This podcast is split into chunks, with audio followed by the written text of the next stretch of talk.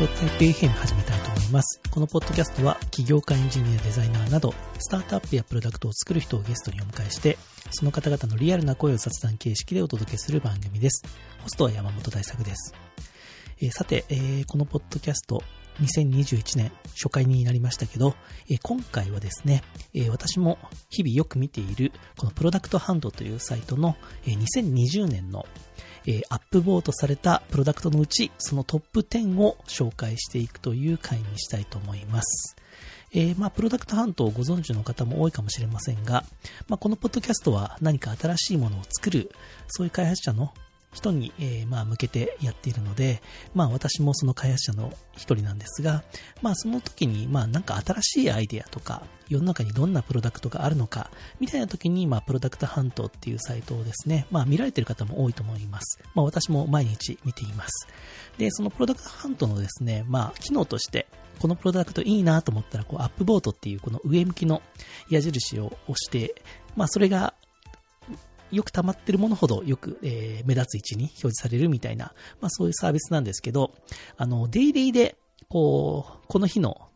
アップロードされた順位とか、その週は見れたような気はするんですけど、まあ年間単位でどのプロダクトが一番良かったのかっていうのは、えー、おそらくこの Product Hunt の中にはサービスとして機能はないんですよね。で、今回ちょっと Notion で多分どなたかがその Product Hunt の2020年のデータを総まとめした、そういうこうスプレッドシートのようなものを作っていて、それでこの upvote 順にソートができたので、えー、その、今回はその Notion top Product Hunt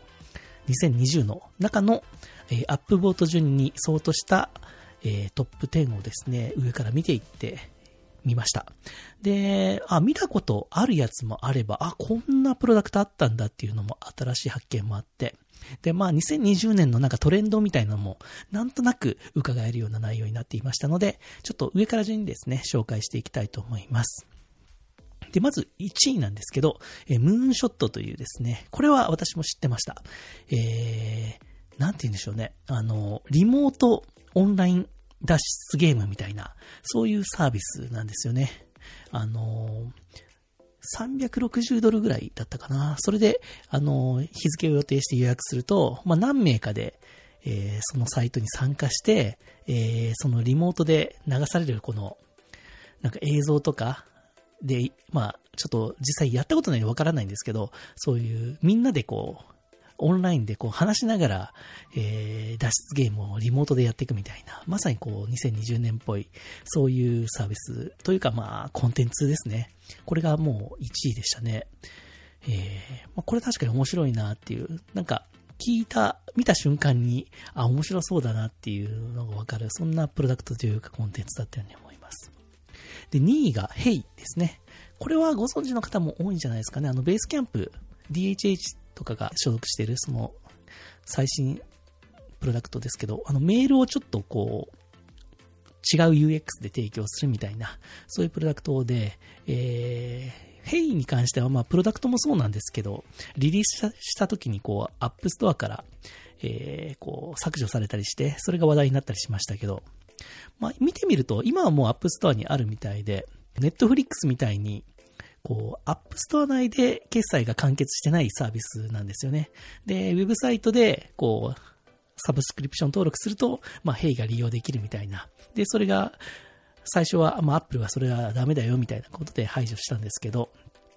で、いろいろこう、 Apple に対してですね、もう30%の手数料を払うっていうのを、もう強制するのはいかがなものかみたいな感じですごく話題になったそういう火付け役のそういうプロダクトでもあるんですけど、今、 Hey 見てみると、 App Store にはあって、あの、トライアルで利用できるような、そういう仮のアカウントを作って、まあ、無料体験をまずアプリでしてもらって、えー、その無料体験期間が終わったら有料登録、その外部でやるっていう、これだったら OK だよっていうふうに Apple もしたみたいですね。うん。なんかそんなプロダクトで、まあ私も Hey ちょっと最初使ってみたんですけど、あのー、まあずっと使い続けるプロダクトにはなってなかったんですけど、やっぱりファンは多いみたいで、まあさすが、まあベースキャンプのプロダクトだなという感じがしました。はい。さて3位ですね。えー、フルエントリーベータという、これまだリリースされてないんだと思うんですけど、まあ登録したんですけど、まだ、えー、ログインとかできなかったですね。ただ、えー、ランディングページ見ている限りはすごく便利そうな、えー、サービスというかプロダクトで、あのー、多分オンラインのエディターなんですけど、あの、その書いた内容が、あの、自動的に翻訳されて別の言語の文章にもなるみたいな、なんかそんなサービスですね。あの、ここでランディングページで書かれてる内容を見ると、すごくなんか、あの、UI というか、使いやすそうな UI。左側に自分が書いた、まあ、英語、多分日本語も OK なんですかね、わからないですけど、英語で書くと、こう、右側がこうスペイン語になるみたいなのが分かりやすく提示されていて、確かにこれはそういう、なんかいちいち Google 翻訳とか、あの、ディープラーニング、ディープ L とか使わなくても、あの、一つのウェブ画面内とかアプリ内でこの翻訳機能が完結するのはむちゃくちゃ便利そうだなというふうに思いました。ただまだリリースはされてないみたいですね。はい。それが3位でした。で、4位がプラムビレッジですね。これも、まあ、2020年っぽいっていうか、あの、マインドフルネスアプリ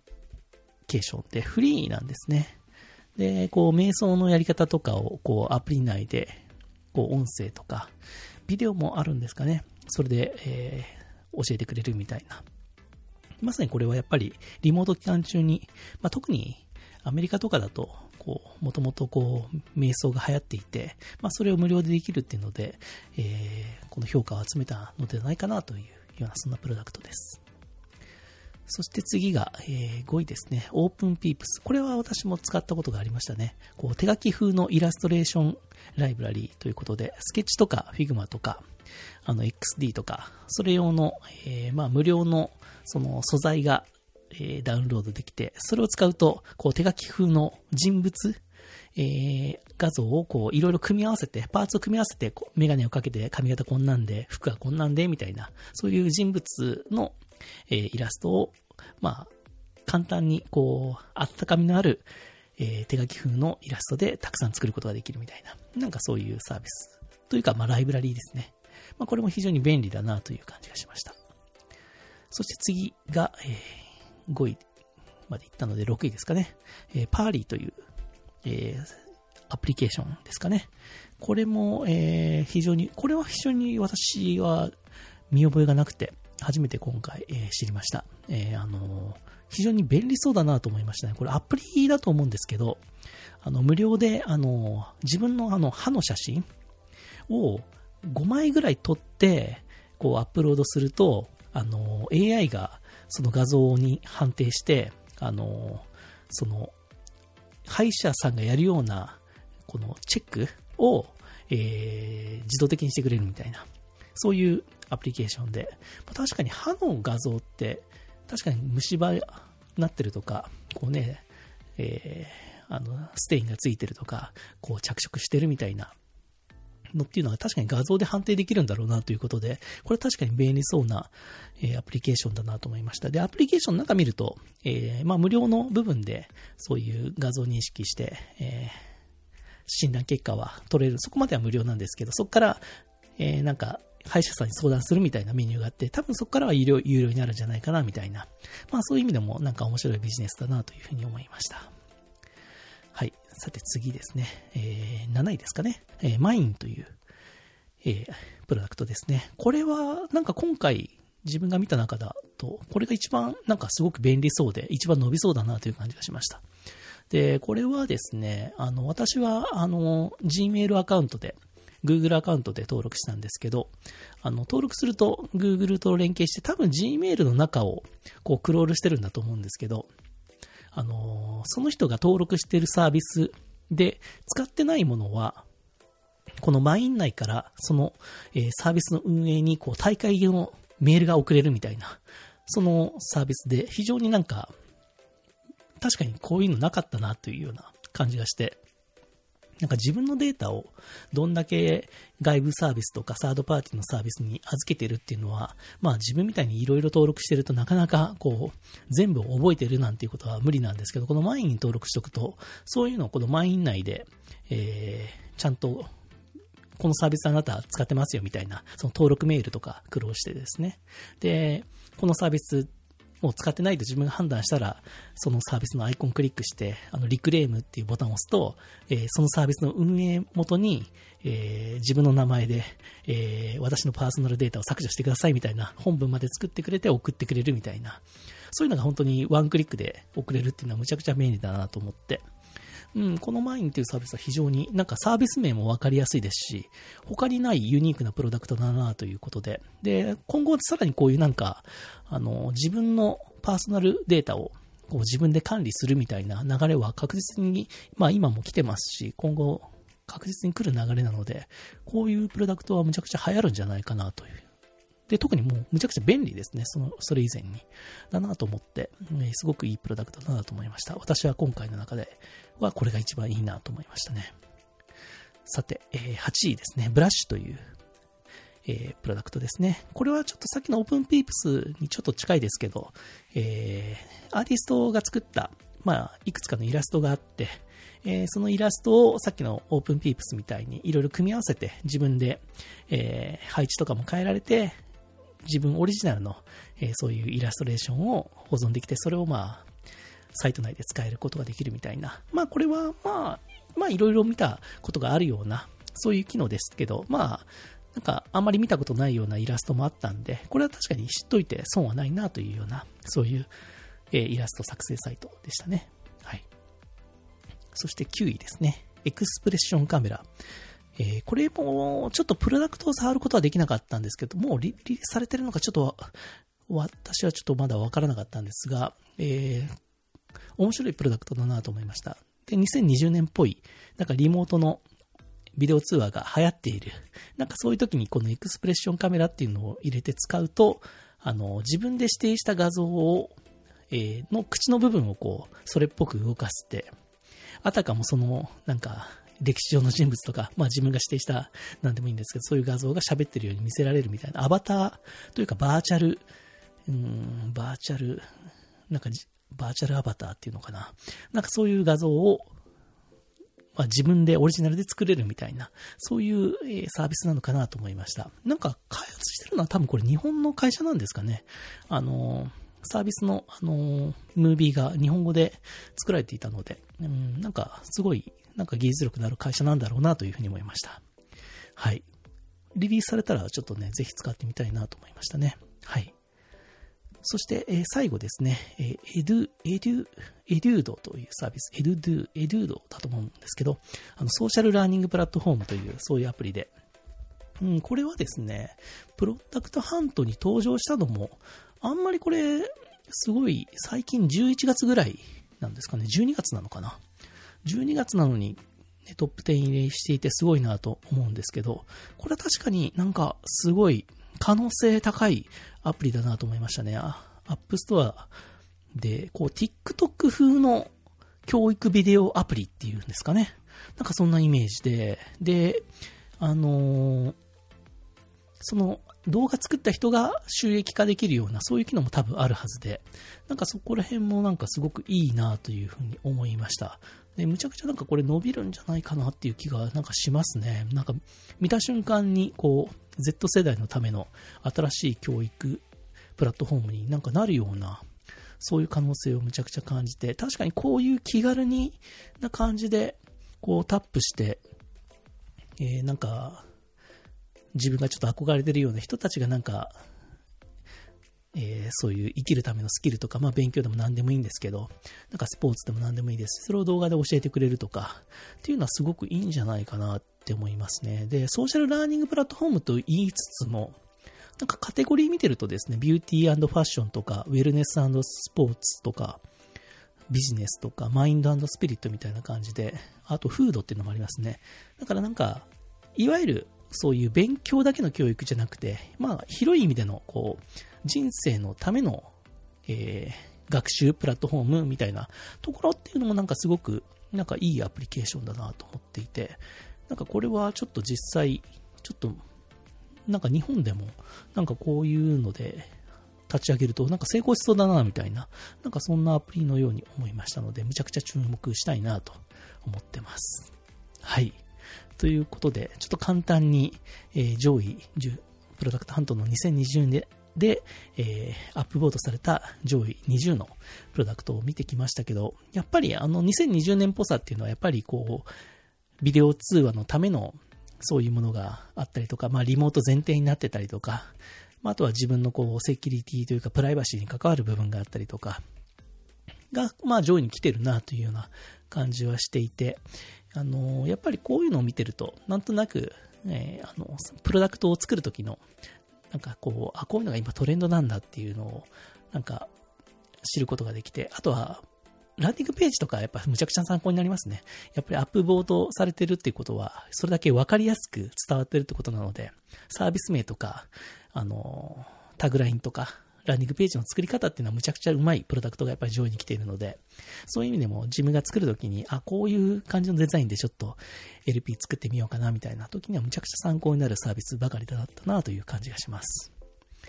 それでちょっとまあ今回、まあ短めに終わりたいと思うんですけど、やっぱりこう自分的になんかちょっと胸が熱くなったのはこの2位に入ったこの変異のベースキャンプ。やっぱり自分も Rails 使って開発するので、やっぱ DHH はすごく尊敬しているそういう開発者なんですけど、やっぱりこう作り続けてるっていうのはすごいなって思いますね。まあ、自分もそうありたいと思ってるんですけど、やっぱり DHH はもうむちゃくちゃ、まあベースキャンプにしろ、まあ他にもいろいろまあ、流行ってるプロダクト。で、かつそれでもう会社として継続しているような、そういう、まあ、キャンプファイヤーとかもそうですよね。まあ、そういうプロダクトを何個も作ってるんですけど、で、しかも Rails っていうものを作って、オープンソースとして、こう、世界中の開発者に対しても貢献してる、そんなすごい人なんですけど、まあ、Hey っていう、そういう新しいプロダクトを出して、かつこう、なんか、いろいろこう、話題になるような、そういうプロダクトを作れるような、そういうサービス開発者だなと思って、やっぱり DHH すごいなということでですね、あの、久しぶりにあの、年末年始ですね、あの、DHH とか、あの、そのベースキャンプの人たちが書いた、あの、小さなチーム、大きな仕事っていう本をですね、ちょっと一回もう手放しちゃったんですけど、Kindle でもう一回買ってですね、読み返しましたね。そうすると、2012年ぐらいの書籍だと思うんですけど、まあ、自分がやっぱりその頃起業したっていうのもあって、なんかすごく、なんか初心に帰るというかですね、あのー、やっぱり会社は小さく作れとかですね、あのー、自分が欲しいものを作れみたいな。で、まずは作り始めろみたいな。いきなり大きくしようとするなみたいな、そういうメッセージが書かれてる本でですね、非常に、あの、やっぱりこういう部分を自分は忘れちゃいけないなというか、自分みたいなそういう開発者タイプで、まあ、プロダクトが好きで、えー、そういうふうなスタートアップをやりたいと思っているような人たちにとっては、すごく刺さるような内容がやっぱり改めて書いてあるなというふうに思っていて、やっぱりこう、その中でもやっぱり好きなのはこのあなたに必要なものを作るっていう章がすごく好きで、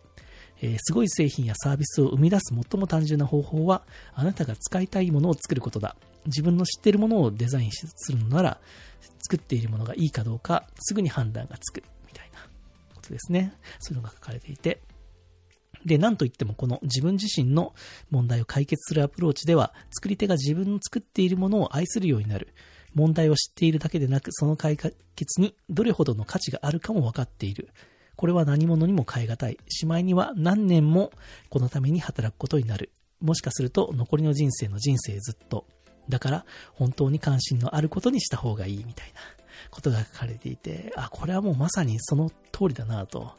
で、2020年ぐらいにこの本を読んだ時に、やっぱりこの一節はむちゃくちゃ自分に刺さったなっていうので、やっぱり自分がまずユーザーになれるような、そういうプロダクトを作らなきゃいけないなというふうに思いました。で、自分がまあこれまでに作ったサービスはまあ DHH とかと比べるとむちゃくちゃ小さいサービスなんですけど、まあその中でも割とまあ、まあ多くの方に使っていただいたのはやっぱり自分自身が必要だと思って作り始めた、そういう01のプロダクトがやっぱり使われたような気がするので、やっぱりこういう初心を忘れずにですね、まあ、自分に必要なものを作るというところは大切にしていきたいなと思いました。というわけで、まあ、2021年、まあ、このプロトタイプ FM も今年は結構やっていきたいなと、まあ、毎年思うんですけど、まあ、途中でちょっとやめたりして、なかなか1年を通して定期的に、まあ、配信はできないんですけど、まあ、今年はですね、もう一回こう初心に戻るというか、このプロトタイプ FM を始めた頃の気持ちになって、えー、何か新しいプロダクトを作りたい人のためのえー、ためになる情報を届けたいと思いますし、自分自身もこの、えー、ポッドキャストの中で、まあ、自分が個人開発者として作っているものについて、そういうこんなものを作ろうとしてますとか、今こんなものを作りましたとか、こんなもの出しましたみたいな、そういうこう話をですね、今年はできていければなと思っていて、まあそういうなんか自分のこう現在進行形の、まあ会社でやってることももちろんそうなんですけど、個人開発者としてやってることもこのポッドキャストで、えー、お伝えできればなと思っています。ということで、えー、今回はプロトタイプ FM ここで終わりたいと思います。ありがとうございました。